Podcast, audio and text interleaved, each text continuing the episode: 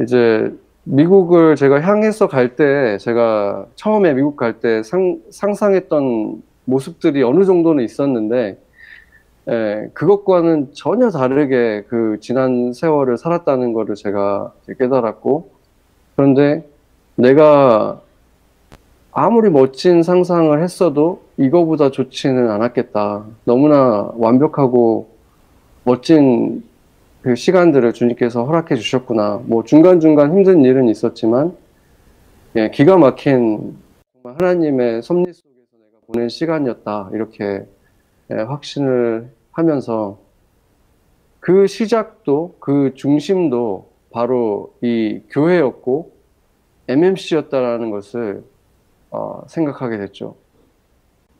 뉴욕이라는 곳이 세상 어떻게 보면 세상 모든 것이 공존하고 있잖아요. 뭐 인종도 그렇고 뭐 모든 것들이 이곳에 다 있는데 예, 제가 이, 이런 곳에서 MMC를 만약에 발견하지 못했다면 제 인생은 완전히 달랐을 거라는 것을 알게 됐죠. 지금 이제 MMC는 제가 처음 방문했던 MMC와는 어, 장소도 다르고 분위기도 정말 많이 달라졌죠. 그래서 어, 뭐 외형상으로 보면은 규모도 많이 변화가 돼서 이 교회가 하나의 나무라면 좀 나무가 작아진 것 같은 키가 좀 작아진 것 같은 그런 것처럼 보이기도 하지만 어, 제가 보기에는 이, 이 나무는 이전 어떤 때보다도 지금 튼튼해져 있다는 것을 어, 느끼게 됐어요. 보이지 않는 곳에서 나무는 계속해서 뿌리를 내리고 있었고 더 견고해지고 있었습니다. 그래서 코비드라고 하는 쓰나미 같은 시간이 지나갔지만 어, 지금도 지나가고 있지만 견고하게 서 있는 거예요. 정말 뿌리가 깊은 나무처럼 등치가 커 보이진 않지만 너무 튼튼한 나무, 열매들을 가득 맺고 있는 나무로 느껴졌습니다. 그래서 이런 교회에 목회자라는 것이 이런 여러분의 목사라는 것이 얼마나 영광되고 행복한 일인지 정말 목이 메일 정도로 행복하더라고요. 네, 그런 생각을 이제 제가 하는 도중에 주님이 주신 말씀이 바로 요한 3서였습니다. 그래서 이 요한 3서를 통해서 주님이 우리에게 주고 싶은 말씀이 많이 있는데 네, 그 말씀을 제가 지금 이렇게 멀리 떨어져 있긴 하지만 한 영으로 예배드리는 여러분 모두에게도 하나님의 사랑과 그 기쁨이 저한테 지금 이렇게 충만하게 주어지는 것처럼 여러분에게도 전해지길 기도하면서 네, 말씀을 전하겠습니다. 이 요한 3서를 유심히 보면은 사도 요한은 어, 자기와의 교회 관계를 어, 위대한 사도라는 이름이 있는데도 그 사도라고 하질 않고 자기를 다른 호칭들로 계속 사용을 하고 있어요. 먼저 자기를 뭐라고 하냐면 장로라고 했습니다.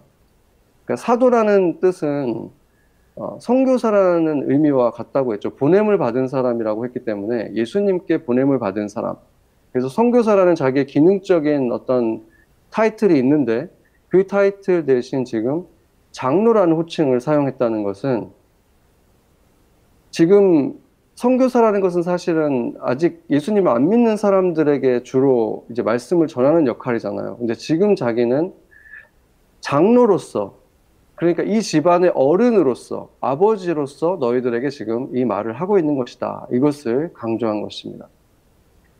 그런데 놀랍게도 보통 우리가 이제 장로라고 하면 이제 어른이라고 하면 아 이제 그 나머지 사람들에 대해서는 좀 자기보다는 낮은 존재로 자기가 그냥 뭔가 가르치는 존재로만 이렇게 생각을 하는데 요한은 지금 오늘 이 편지의 수신자들에게 그들이 나의 형제들이다라고 또 밝히고 있다는 거예요.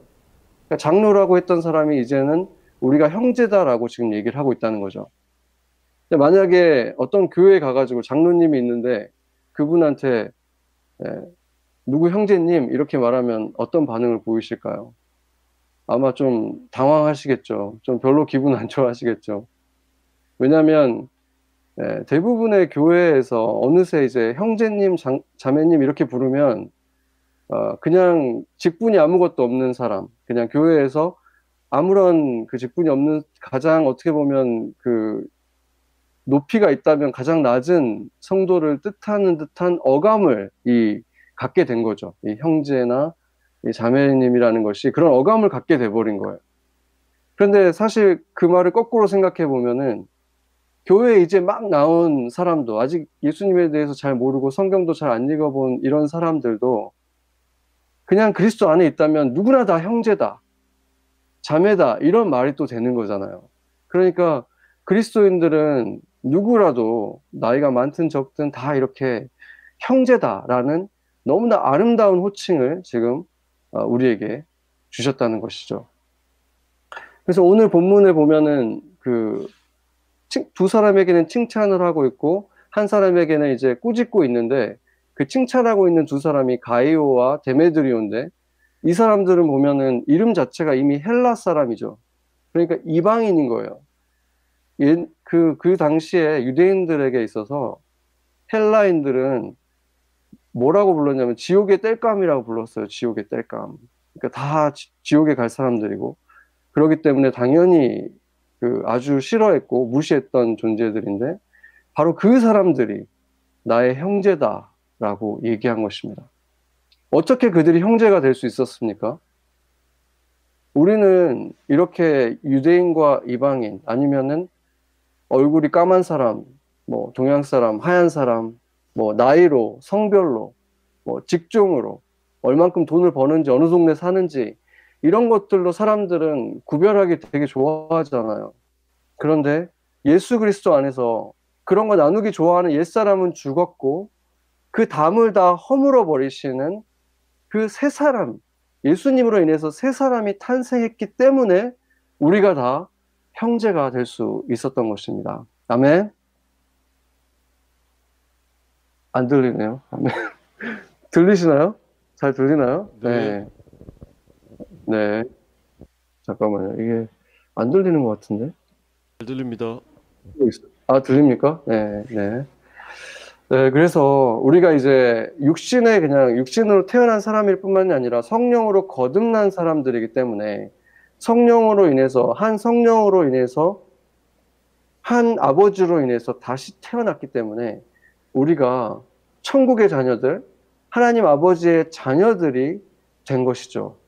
그렇기 때문에 요한은 오늘 또 이 요한 3서에서 우리들을 자녀들아 이렇게 또 부르고 있습니다. 요한이 이 편지를 썼을 때가 이제 나이가 이제 적게는 뭐 70세 정도에서 많게는 80세 중반이 노인이었기 때문에 대부분의 성도들에게 그냥 자녀들아 이렇게 불러도 무방했겠지만 그가 지금 하나님의 말씀을 대언하면서 하나님이 주시는 음성을 듣고 이 편지를 쓸 때 자녀들아라고 부른 것은 당연히 하나님의 자녀들아 이렇게 부른 것입니다. 자녀란 부모에게 어떤 존재입니까? 그러니까 제가 지금 아시는 분도 있고 모르는 분도 있겠지만 지금 제가 한국에는 와 있지만 우리 아내와 아이들이 서울에서 지금 따로 격리 면제를 못 받아가지고 면제를 면제 지금 자가 격리를 하고 있거든요. 그래서 아이들을 지금 못 본 지가 저도 좀 됐어요. 그러다 보니까 되게 그립더라고요. 이렇게 맨날 같이 있었는데. 근데 요즘에 이렇게 스마트폰을 보면은 그 이따금씩 이렇게 사진을 보내줘요. 뭐 몇 년 전 오늘 뭐 이래가지고 보내주거든요. 3년 전 오늘 뭐 5년 전 오늘 이렇게 보내주는데 그거를 보고 있으면 지금 앞에 이 아이가 있는데도 그 사진을 보면서 이렇게 뭔가 이렇게 눈시울이 붉어지고 막 마음이 이렇게 먹먹해지고 막 이렇습니다. 근데 제가 물어보니까 다른 부모들도 그런 얘기를 많이 하더라고요. 그러니까 매일 아이들이 계속 자라니까 며칠 전에 그 아이와는 이미 이별했고 지금 다른 아이라는 거죠. 아이가 계속 자라면서. 그러니까 매일 이별한다. 이런 뭔가 애잔하고 이런 마음이 애틋한 마음들이 부모에게 있어요. 근데 이 그런 마음이 어떤 마음일까를 제가 생각을 해보니까 뭐 그 아이가 어렸을 때 그때로 내가 그때가 그립다. 그 사진을 보니까 그 3년 전, 5년 전으로 내가 돌아가고 싶다. 막 이런 게 아니라 사실은 좀 미안함에 가깝더라고요. 미안한 마음. 그러니까 그때는 그때 나름대로 최선을 다해서 사랑하기는 했는데 예, 그때 내가 지금의 나보다 아이가 어렸던 것만큼 나도 지금 더 미숙했었기 때문에 그때 많은 실수를 했던 것들이 떠오르는 거예요. 그러니까 더 최선을 다해 사랑하긴 했지만 더 잘 사랑해주지 못했구나. 더 잘 사랑해줬으면 좋았을 텐데. 이런 것 때문에 후회되는 거, 미안한 마음들이 애잔하게 느껴지는 거예요. 그 조그만 어린 아이를 볼 때. 그러니까 이런 걸 생각했을 때 제가 막 사랑이 막 넘쳐나는 사람도 아닌데 어떤 면에서는 무심하기도 하고 이기적인 면도 많이 남아 있는데도 어떤 한 존재에 대해서 이렇게까지 막 생각을 할 수 있다는 거. 나름대로 최선을 다했는데도 계속 미안한 마음이 들고 애잔한 마음이 들고 이런 걸 경험하면서 야, 이 부모의 사랑이라는 것은 정말 스스로 느끼기에도 경이롭다. 내가 나를 봐도 어떻게 이렇게까지 사랑을 하지? 이렇게 느끼게 되더라고요. 그러니까 여러분도 부모님을 생각해 보면 우리 부모님들도 초인이 아니셨는데 정말 초인 같은 모습을 보이실 때가 정말 많이 있었잖아요. 그러니까 대부분의 부모님들은 자식을 위해서라면 자신을 위해서는 별로 안 그래요. 근데 자식을 위해서라면 자기의 한계를 뛰어넘는 모습들을 굉장히 많이 보이시죠. 그, 나는 가해자의 엄마입니다라는 책이 있는데 굉장히 읽기 어려운 책 중에 하나입니다.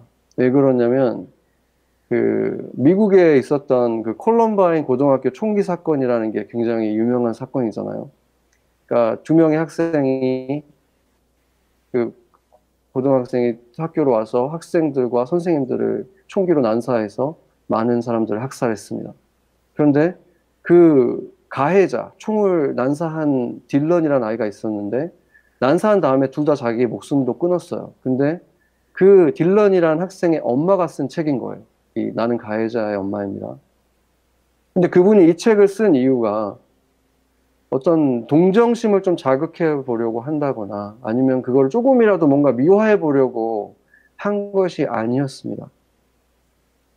그로서는 세상에 얼굴을, 이름을 드러낼 이유가 없죠. 당연히 신분도 감추고 뭔가 이름도 바꿔버리고 그냥 숨어서 살고 싶을 거 아니에요. 그런데 그럼에도 불구하고 이 책을 쓴 이유는 아동 심리학을 자기가 공부했고, 아, 그 가정이 두 아들이 있었는데 둘째였거든요. 그 아들이. 근데 그 막내 아들이었죠. 얼마나 자기가 아, 수시로 대화하고 정말 관계가 나빴던 것도 아니고 가정도 나름대로 화목했었던 그렇게 평범한 가정에서도 아이가 이렇게 될 수 있다. 이런 끔찍한 일들이 우리도 모르게 일어날 수 있다. 이 경각심을 심어주기 위해서 그분이 용기를 낸 거였습니다.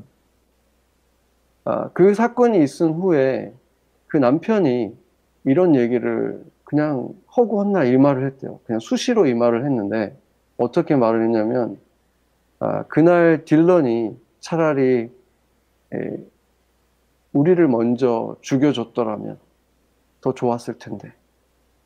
그날 우리 먼저 죽여줬으면, 우리 먼저 죽이고 그랬다면 차라리 나았을 텐데. 우리가 이렇게 살아있지 않았다면 좋았을 텐데. 그렇게 눈 뜨고 있는 모든 시간이 저주스러웠기 때문에 누구를 만날 수 있었겠습니까? 어떻게 그 동네에서 일어난 일인데 그 동네 아이들을 그렇게 한 거기 때문에 얼마나 그게 예, 끔찍한 일이고 평생 정말 아, 그냥 하루하루 숨 쉬는 게 고통스러운 일이겠습니까? 그런데 그 엄마는 동시에 그 충격적인 일을 저지르기 전에 딜런을 이름으로 부르질 않았대요. 이름이 아니라 자기의 아, 막내 아, 아, 아기니까 이제 애칭으로 불렀는데 선샤인이라고 불렀대요. 내, 내 햇살.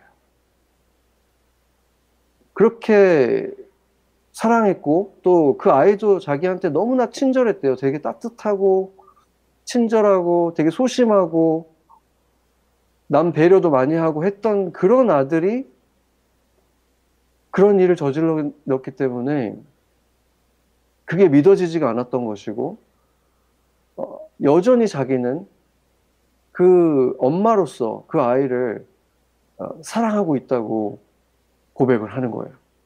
많은 일을 빼앗아 버린 그 학살자로서의 그 행동에 대해서는 용서받을 자격조차 없다. 누군가가 용서해 준다고 편지를 쓴다고 해도 자기는 오히려 그거를 받아들일 수 없다. 이렇게 말을 하면서도 정작 자기 자신은 엄마기 때문에 아들을 그냥 사랑할 수밖에 없다고 솔직하게 고백을 하는 거예요. 부모의 사랑은 이렇게 충격적일 만큼 맹목적입니다. 자신이 할 수만 있다면 죄를 다 뒤집어 쓰고 자신 대, 자식 대신해서 자기가 벌을 받겠다고 하는 부모는 얼마든지 있습니다. 저도 그럴 것 같아요. 부모의 사랑은 이렇게 정말 이해하기 어려운 수준까지 경이로움을 느낄 정도까지 이렇게 위대한 면이 있습니다. 그러나 세상 어떤 부모도 자기 자식을 누군가를 대신해서 한 시간이라도, 단 1분이라도 학대를 당하도록, 대신 고통을 당하도록 내주지는 못합니다. 그런데 더욱이 자기에게 손가락질을 하고 욕을 하고 하는 그런 원수를 위해서 자기 자식을 내어줄 부모는 없습니다. 그런데 하나님 아버지는 그렇게 말도 안 되는 사랑을 하셨고, 그렇게 저와 여러분을 사랑하신다는 그분의 우리를 향한 그 크신 사랑을 증명해 내셨습니다. 아멘. 부모의 사랑은 인간이 할 수 있는 어떤 사랑보다도 위대하지만 사랑의 근원이신 하나님의 사랑과 비교하는 것은 내가 들고 있는 이 잔이 출렁출렁 거릴 만큼 가득 찼다고 그것을 가지고 나야가라 폭포에서 정말 세차게 끊임없이 흘러나오고 있는 그 물과 그것을 비교하는 것처럼 어리석은 것입니다. 여러분은 하나님이 그렇게 여러분을 사랑하고 계신다는 사실을 믿으십니까? 아멘. 그래서 우리는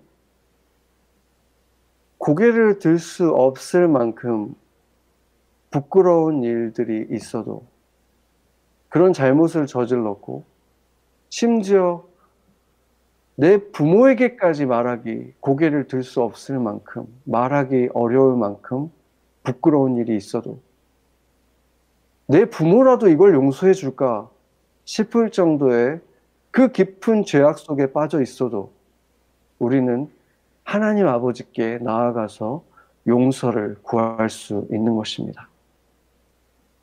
우리는 그러한 사랑을 받는 그분의 자녀이기 때문입니다. 그래서 하나님의 용서를 받은 그 자녀들인 우리에게 새롭게 태어나서 하나님의 자녀가 된 우리에게 이제는 그 자유가 있는 우리에게 주님께서는 그 진리 안에서 행하라고 말씀을 하십니다. 진리는 예수 그리스도죠. 그 예수 그리스도가 진리이기 때문에 예수 그리스도 안에서 행한다는 것은 예수님과 예수님 안에서 행한다는 걸 한번 생각해 보세요. 이미지로. 그럼 예수님이 걷는 곳으로 내가 같이 걷는 것이고 예수님이 움직이는 것처럼 나도 움직이는 거예요. 예수님이 행하신 것처럼 행하면서 사는 것입니다. 그것이 진리 안에서 살아가는 것이고 예수님 안에서 살아가는 것이죠. 그래서 요한은 오늘 본문에서 그런 사람, 진리 안에서 행하는 사람을 친구라고 불렀습니다. 친구. 왜냐하면 예수님이 그를 그렇게 불러주었기 때문입니다. 오늘 본문, 아, 오늘 본문이 아니죠. 아, 요한복음 15장 한번 보겠습니다. 요한복음 15장 13절에서 15절. 같이 한번 읽어보겠습니다. 요한복음 13, 15장 13절에서 15절을 같이, 네, 같이 읽겠습니다. 사람이 친구를 위하여 자기 목숨을 버리면 이보다 더 큰 사랑이 없나니 너희는 내가 명하는 대로 행하면 곧 나의 친구라. 이제부터는 너희를 종이라 하지 아니하리니 종은 주인이 하는 것을 알지 못함이라. 너희를 친구라 하였노니 내가 내 아버지께 들은 것을 다 너희에게 알게 하였습니다. 아멘. 여기에 보면 예수님이 가르쳐 주신 친구가 어떤 의미인지 그 몇 가지 의미가 담겨 있습니다. 첫 번째는 목숨까지 버릴 수 있다면 최고의 친구다라고 지금 말하고 있죠. 이게 이걸 보면 최소한 진정한 친구라면은 목숨까지 바치는 것이 최고라 그랬으니까 거기까지는 가지 않다고 하더라도 희생을 각오한 사랑을 하는 사람들이 친구라는 것을 말해주는 거죠. 그리고 또 15절을 보면 친구의 두 가지 특징을 또 말씀하고 있는데 친구를 지금 종하고 대비를 시키고 있죠. 어떤, 어떤 것입니까? 종과 주인의 관계와 달리 친구는 상하의 관계가 아니라 서로 대등하다는 것을 강조한 거예요. 대등한 것. 그리고 또 한 가지는 친구에게는 속뜻을 감추지 않는다.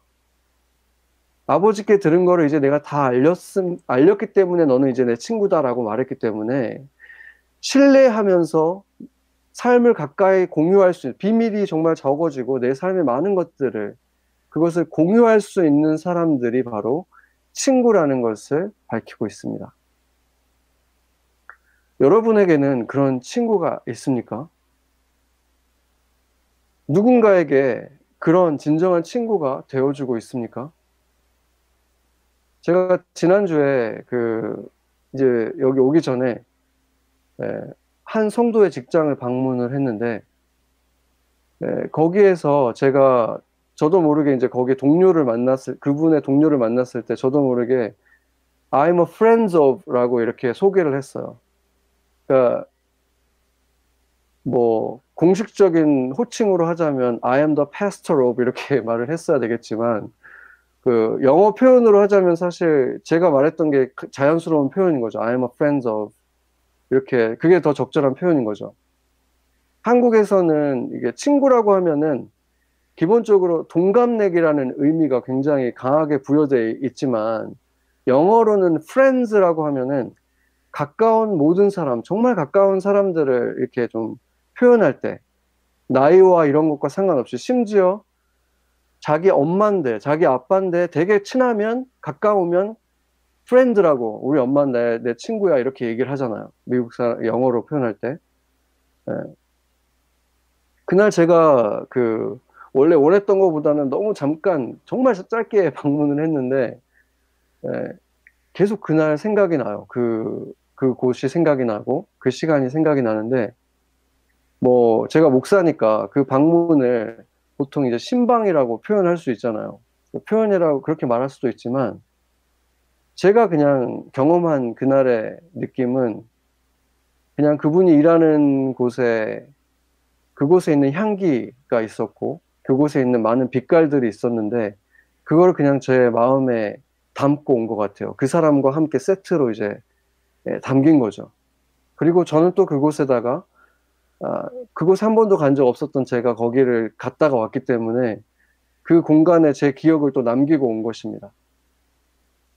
네, 그렇게 저는 저의 친구가 일하는 곳에 잠깐 방문하고 온 것이죠. 네, 그래서 저는 그분하고 이제 조금 더 가까운 친구가 되었다고 느끼고 있어요. 그분은 어떻게 느끼는지 잘 모르겠어요. 근데 저는 그렇게 네, 느끼게 됐습니다. 아, 지난 주일날 또 제가 그 설교를 마치고 나서 축복송을 이렇게 하려고 하는데 그때 갑자기 눈에 쏙 들어오는 저 뒤에 앉아 있었던 한 사람이 쏙 들어왔는데 예, 한국에서 그때 방문 중이었던 한 자매를 보고 너무 반가워가지고 저도 모르게 내 친구 이렇게 제가 환호를 했어요. 근데 제가 이 MMC에 처음 왔던 그 해에 제 첫 번째 그 순에 그 새신자 순 이후에 이제 본 순에 들어갈 때 만났던 동갑내기 친구였거든요.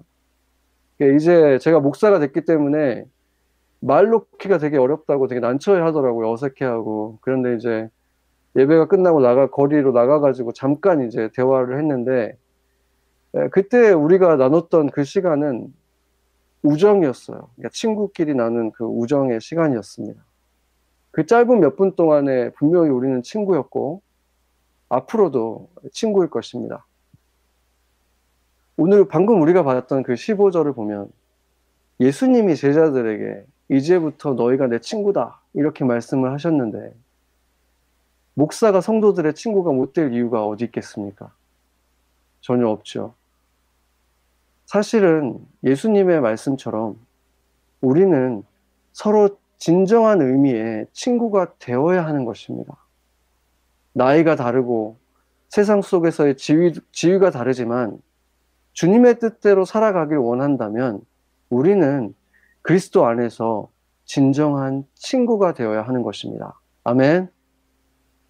그런 친구들에게 요한은 사랑하는 자여라고 부르고 있습니다. 이것도 역시 자신이 사랑하는 자라는 뜻이기도 하지만 동시에 이렇게 그리스도의 친구 된 사람들, 이런 사람들이야말로 하나님이 사랑하는 자다. 이런 뜻인 것입니다. 우리가 너무 좋아하는 구절, 오늘 요한 3서 1장 2절 같이 한번, 한번 더 읽어보죠. 사랑하는 자여 내 영혼이 잘됨 같이 내가 범사에 잘되고 강건하기를 내가 강구하노라. 아멘. 여러분이 정말로 그렇게 여러분 영혼이 잘됨 같이 범사에 잘되고 강건하기를 제가 강구합니다. 아멘. 여기에서 잘됨, 잘되고 이런 것을 영어로 번역을 하면은 잘 되다 이런 걸 하면 진짜 well 이렇게 할 수 있잖아요. 그러니까 well-being 뭐 이렇게 생각할 수 있는데 그게 아니에요. 이것을 영어로 번역을 하면 prosper라는 뜻입니다. prosper. 그러니까 잘 되는 것에서 넘어서서 계속 자라나는 것을 말하는 거예요. 계속 더 행복해지고, 계속 더 튼튼해지고, 계속 더 건강해지고, 계속 더 꽃 피우고, 이게 프라스퍼의 뜻이거든요. 그러니까 주님 안에서 만난 사랑하는 사람들이 이름만 불러도 마음이 따뜻해지는 그런 사람들 이렇게 만났잖아요. 이 공동체 안에서 저 저에게 여러분이 그런 사람이거든요. 내가 무슨 착한 일을 했길래 이런 사람들을 만났을까? 어, 그렇게 생각하게 되는 이런 사람들. 이런 사람들, 우리 서로에게 예수님을 사랑하고 또 사랑하는 여러분들에게 서로에게 우리는 진정한 친구가 되어줘야 되는 거예요. 그렇게 서로가 프라스퍼하게를 축복해주는 그런 친구가 되어야 합니다. 때로 온 세상이 등을 돌리고 그 사람이 한 어떤 잘못 때문에 다 손가락질을 하고 이 사람은 어, 정말 나쁜 사람이야, 악인이야, 뭐 이렇게 사람들이 손가락질하고 등을 돌릴 때에도 그 사람이 정말 잘못을 저지른 게 맞다고 하더라도 그 사람이 일부러 그랬을 리가 없지. 그럴 사람이 아닌데 라고 편을 들어줄 친구가 되어주는 것입니다. 그들의 영혼이 잘됨 같이 범사에 잘되고 강건하기를 축복해주고 강구하는 우리 서로가 되는 것입니다. 지금 여러분 곁에 있는 이 사람들, 이 사람들을 위해서 그렇게 축복하는 사람들, 이 사람들을 그렇게 축복하시기 바랍니다. 그런 사람들이 바로 하나님께 사랑받는 자, 예수님께서 나의 친구다, 친구여 불러주는 사람들인 것입니다. 여러분은 이제 서로에게 또 저에게 친구가 되어 주겠습니까? 아, 함석헌 선생의 그 사람을 가졌는가라는 시가 있는데 그 시를 제가 낭독하고 마치도록 하겠습니다. 그 사람을 가졌는가? 말리길 나서는 날 처자를 내맡기며 맘 놓고 갈 만한 사람, 그 사람을 그대는 가졌는가? 온 세상 다 나를 버려 마음이 외로울 때에도 저 맘이야 하고 믿어지는 그 사람을 그대는 가졌는가? 탔던 배 꺼지는 시간, 구명대 서로 사양하며 너만은 제발 살아다오 할 그 사람을 그대는 가졌는가? 불의의 처, 사형장에서 다 죽여도 너희 세상 빛을 위해 저만은 살려두거라 일러줄 그 사람을 그대는 가졌는가? 잊지 못할 이 세상을 놓고 떠나려 할 때 저 하나 있으니 하며 빙긋이 웃고 눈을 감을 그 사람을 그대는 가졌는가? 온 세상의 찬성보다도 아니하고 가만히 머리 흔들 그 한 얼굴 생각에 알뜰한 유혹 물리치게 되는 그 사람을 그대는 가졌는가? 같이 기도하겠습니다.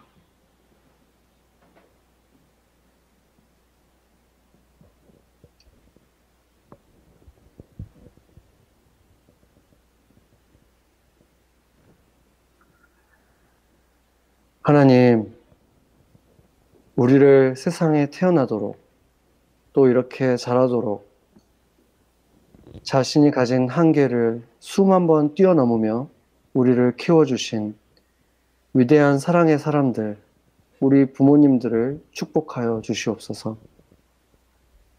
그들의 영혼이 잘됨 같이 범사에 잘되고 강건하게 하여 주시옵소서. 하늘에 상급이 많게 하시고 하나님이 직접 잘하였다 칭찬해 주셔서 주님 아직 잘 모른다면 죽게 돌아오게 하여 주시옵소서. 주님의 사랑은 위대하고 높고 광대합니다. 부모가 되었을 때 이전에 불가능했던 초월적인 사랑이 가, 가능하듯 예수님의 친구가 되었을 때 우리는 우리 곁의 형제 자매들에게 진정한 친구가 되어주고 예수님이 하신 초월적인 사랑 서로에게 할 수 있게 될 것입니다. 지금 내 곁에 있는 이 사람들, 이 사람들의 이름을 가만히 불러봅니다. 내 친구들의 이름을 불러봅니다. 신뢰하며 돌보며 영원한 우정 쌓게 하여 주시옵소서. 사랑이란, 우정이란 무엇인지 세상에 본이 되게 하여 주시옵소서. 우리에게 오셔서 친구 되어 주신 예수님의 이름으로 기도합니다. 아멘.